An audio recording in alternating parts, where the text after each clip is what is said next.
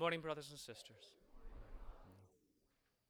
I hope you're continuing to still strive through this season of Lent with your penances. As I've said before, if you've slipped up, just go to confession and try again.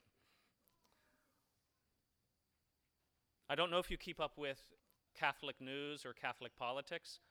I'm sure some of you do.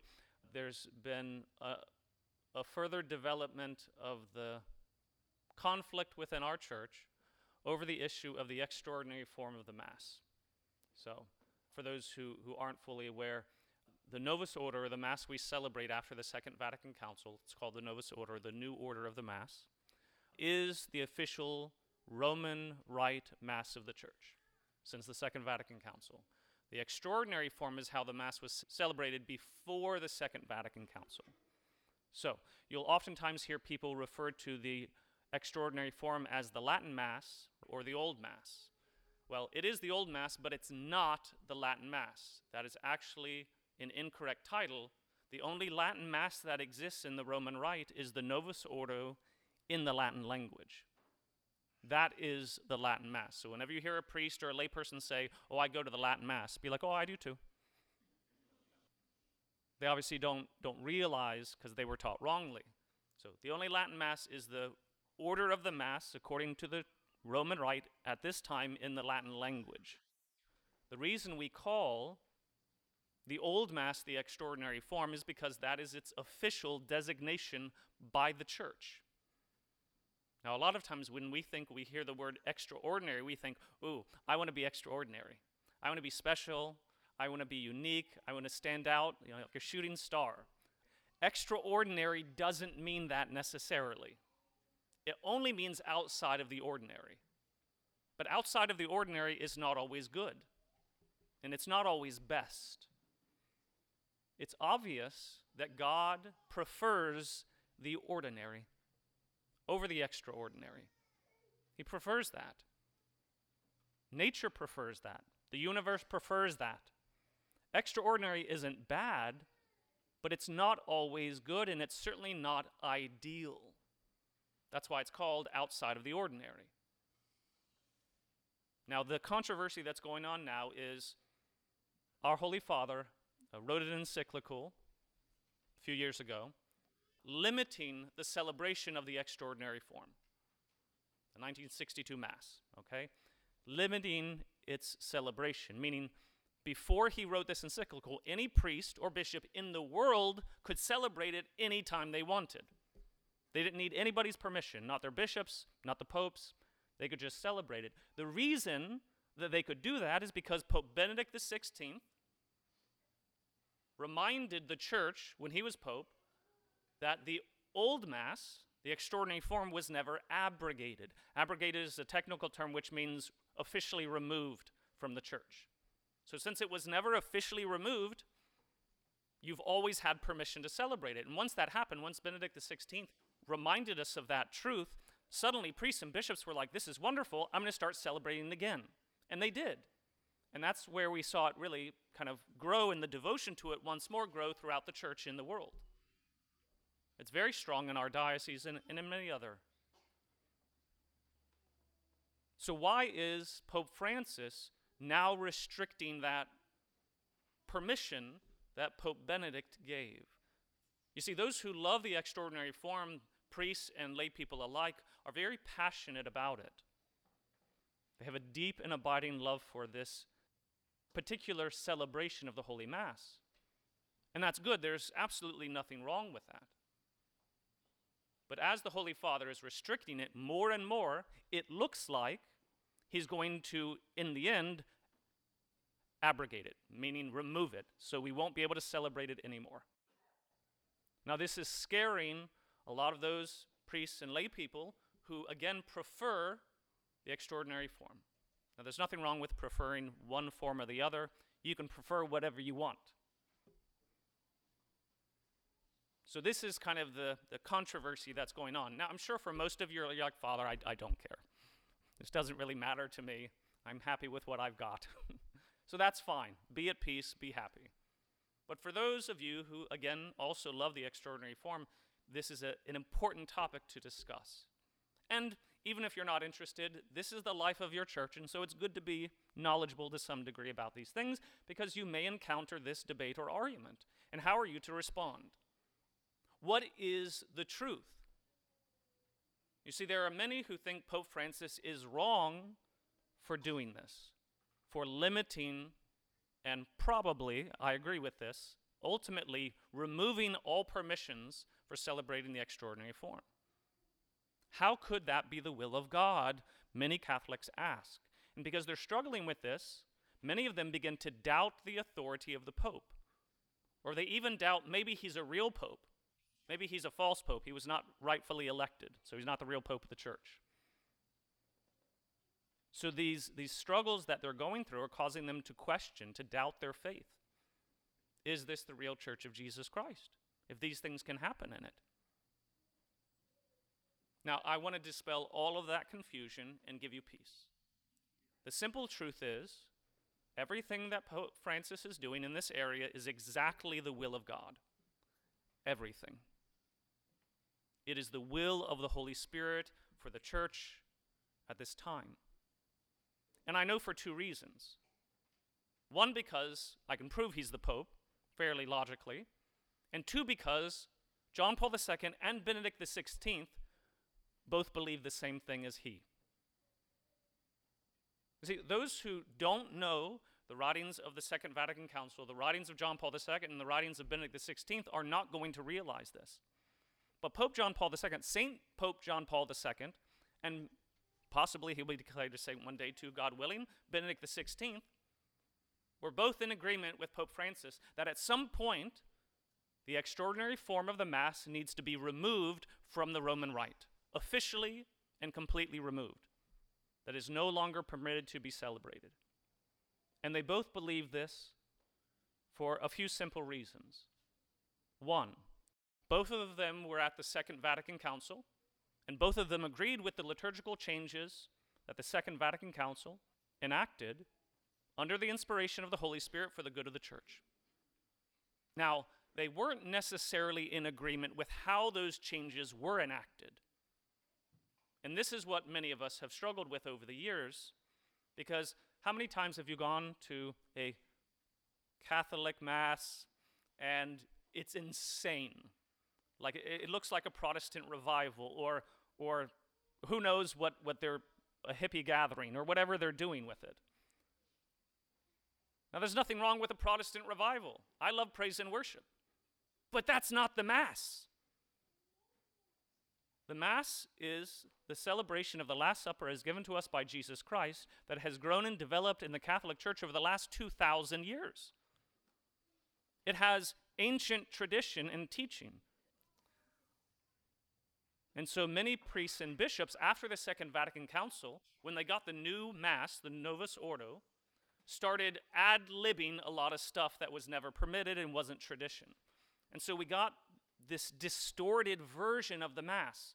And rightly so, many Catholics were upset and disgusted by it because it was disordered. It's still the Novus Ordo, it's still the Mass, it's just not done well. That's a nice way to put it. And so when the extraordinary form began to be celebrated once more, many of these good and Orthodox Catholics realized, at least the old Mass, there, there's no hanky panky in its celebration. The rules are very strict. It has to be celebrated this way, and they're always reverent. Always. And so when I go to them, it's easier for me to pray and to draw closer to our Lord and to receive communion. In so many celebrations of the Novus Ordo, the new Mass, they are done so badly, they hinder your ability to pray. They hinder your reception of Holy Communion. They hinder your growth in faith, which is why so many of us have been drawn back to the extraordinary form. This is logical, this makes perfect sense.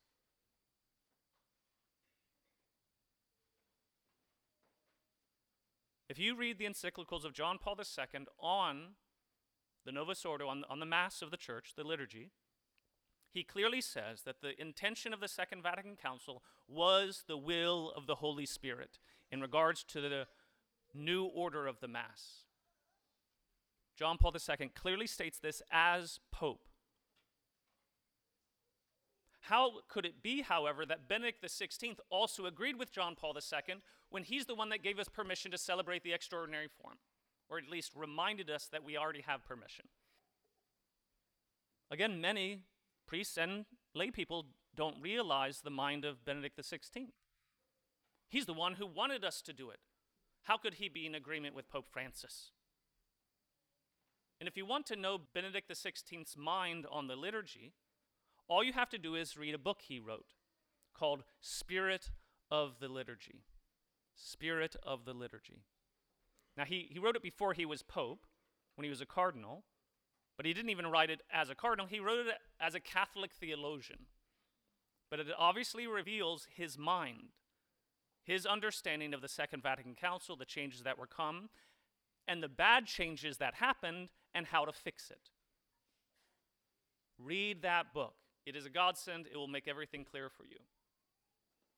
But one of the things he clearly teaches or explains in that book was why he thinks God wants, at least for a while in the history of the church, two different rituals to be celebrated in one rite of the church, one R I T E of the church.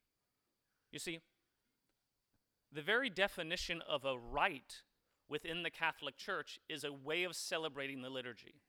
So, different rites, R I T E, are ways of celebrating the Mass. There's Coptic rite, Ukrainian rite. It's all the same Mass, it's all the same Last Supper of the Catholic Church, but they're different rites. We are the Roman rite. That's what we are. We're Roman Catholics, we're the Roman rite. So every rite should have a singular celebration of the Mass. It is illogical for any singular rite to have multiple celebrations. That doesn't make any sense. Those would be separate rites. So Roman Catholics can't have ultimately two rites of the church. And Benedict XVI explains this in Spirit of the Liturgy. He says, So why would God be allowing this right now in history? Because it's confusing. Look what it's doing to the body of Christ in the Roman Rite. It's causing disunity and disagreements. So, why would this be the will of God, at least for a time, to have two rites? It's because of the abuses and the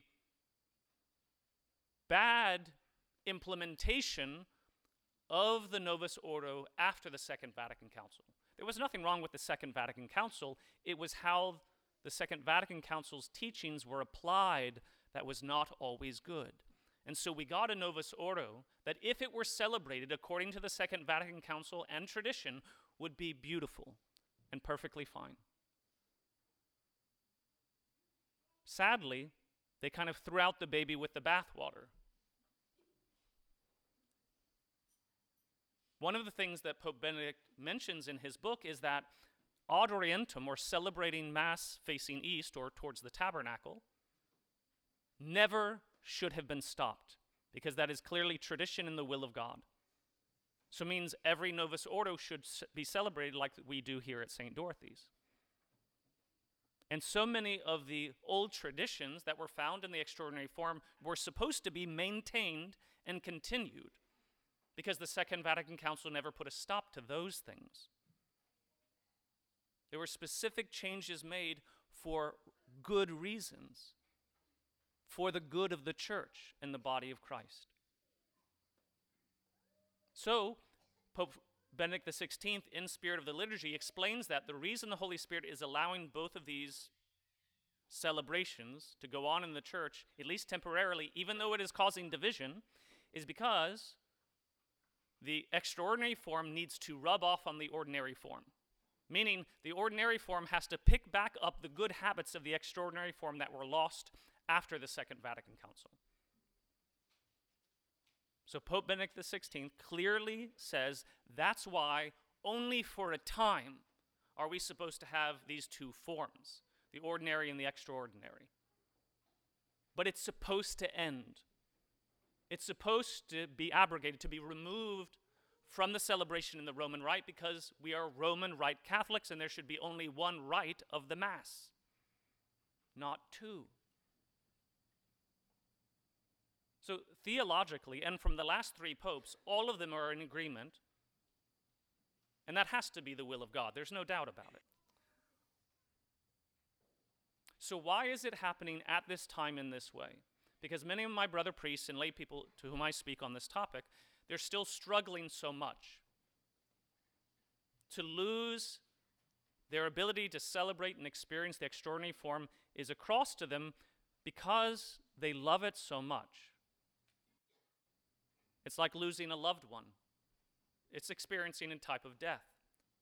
Why would God be asking this of them at this time? Why is this the will of God for them and for the rest of the church? Now, this is merely my opinion at this point. That this is the will of God is not my opinion. That is fairly obvious to me. They're all popes. Pope Francis is a real pope. The last pope agreed that he was a real pope, and if Pope Benedict was wrong, then that means he wasn't a real pope.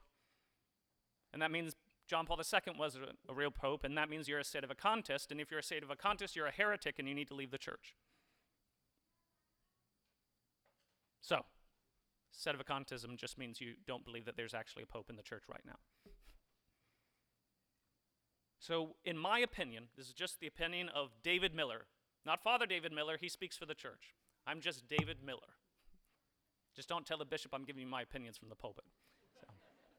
I do think I'm right, though.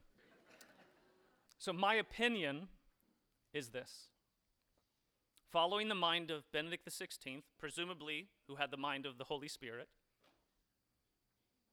we need the extraordinary form of the Mass to rub off and correct the errors in the ordinary form.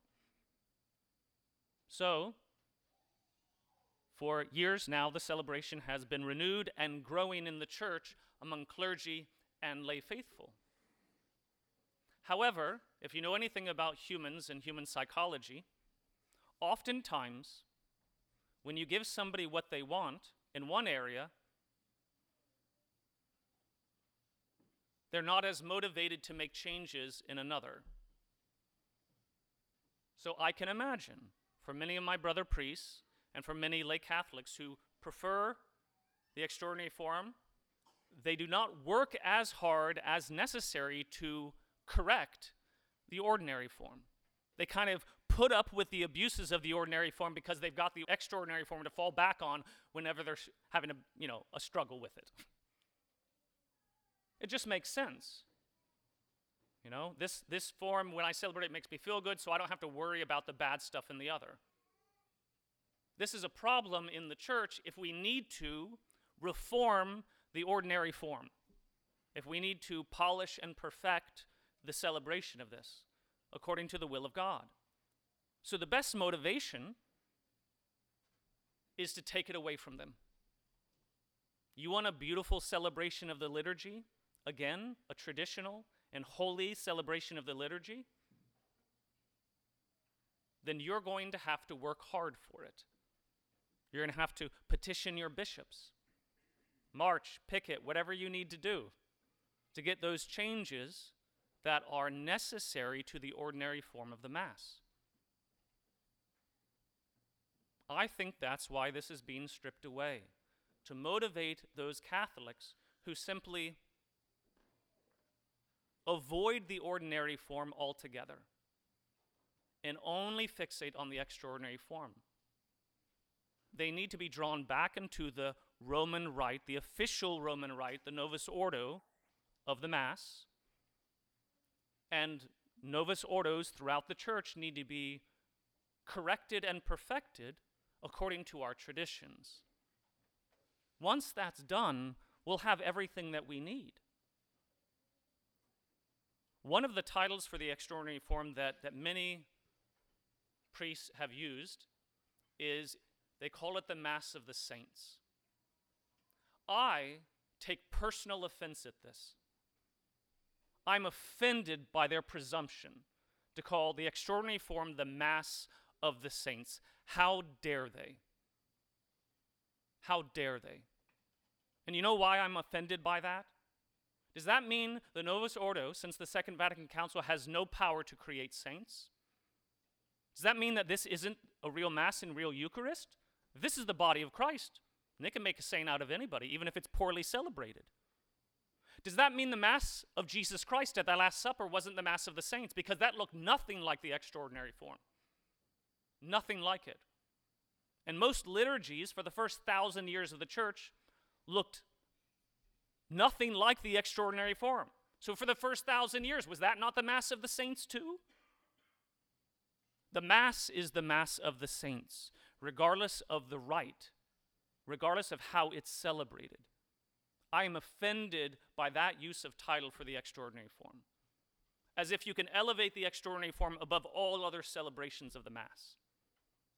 Always disagree with that term, never agree with it. That is not true. You see, if you know your scriptures, the Last Supper looked nothing like the Mass we celebrate today, or that we celebrated over the last 2,000 years. Because the Last Supper was a Seder meal. If you don't know what that is, go home and Google it. It's a Jewish ritual meal that they would celebrate every year. It had very specific rules about how to celebrate it, the food that was eaten, the number of courses, the prayers that were said. Jesus inserted the Mass into a Seder meal. So why don't we go back to that? Right? Why don't Catholics celebrate the Seder meal with the Mass in it the way Jesus did? I mean, if Jesus did it, we should do it, right? It's very simple. And you'd think that.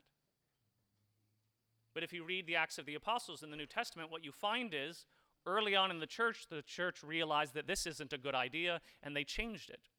Even in the scriptures, they removed the Seder meal and only kept scripture, homily, consecration, and communion. That's it. And in those early masses of the church, after removing the Seder meal, they didn't wear vestments, they didn't have altars, they celebrated the Mass in people's homes. They didn't have churches or pews. They probably didn't even kneel down during the consecration. All of those, these other rituals have developed and grown in the church over the last 2,000 years. To think that in the first decades of the church, they didn't have the real Mass or the Mass of the saints because it didn't look and sound like this or that, that is bad theology. In essence, it's heresy. the essentials of the Mass the Word of God, the explanation of the Word of God, the homily or the sermon, the consecration of the bread and the wine, and Holy Communion. Everything else are just trappings that can be changed by the church when she deems necessary. Now, there's a reason we've maintained certain traditions for over a thousand years which means they're probably really good traditions and we should continue to maintain them. The bishops, in union with the Pope, obviously have the authority to make changes to any of the external trappings of the Mass. They did in the Bible, they can do it now. And whether you like this or not is irrelevant to God. You have to understand God loves you, but He doesn't care about your likes and dislikes as much as you think He might. He cares about the good of your soul and the good of the body of Christ. And so, like any good father, he's going to make rules for his family that are not going to make all of the children happy. But if all of the children submit and obey, then ultimately they will be happy. That's what is required here submission and obedience. Why do you think in our gospel when this cloud descended upon Jesus and the apostles and Moses and Elijah on Mount Tabor, why do you think the voice from the heaven said, This is my beloved Son, in whom I am well pleased? Why was Jesus so pleasing to the Father? And Jesus tells us, Because I do everything the Father asks of me. Can you say that about your relationship with the Pope? because he stands in the place of Christ for us here on earth. Do you do everything the Pope asks of you? And if you don't, do you think for a moment you could be ever pleasing to God?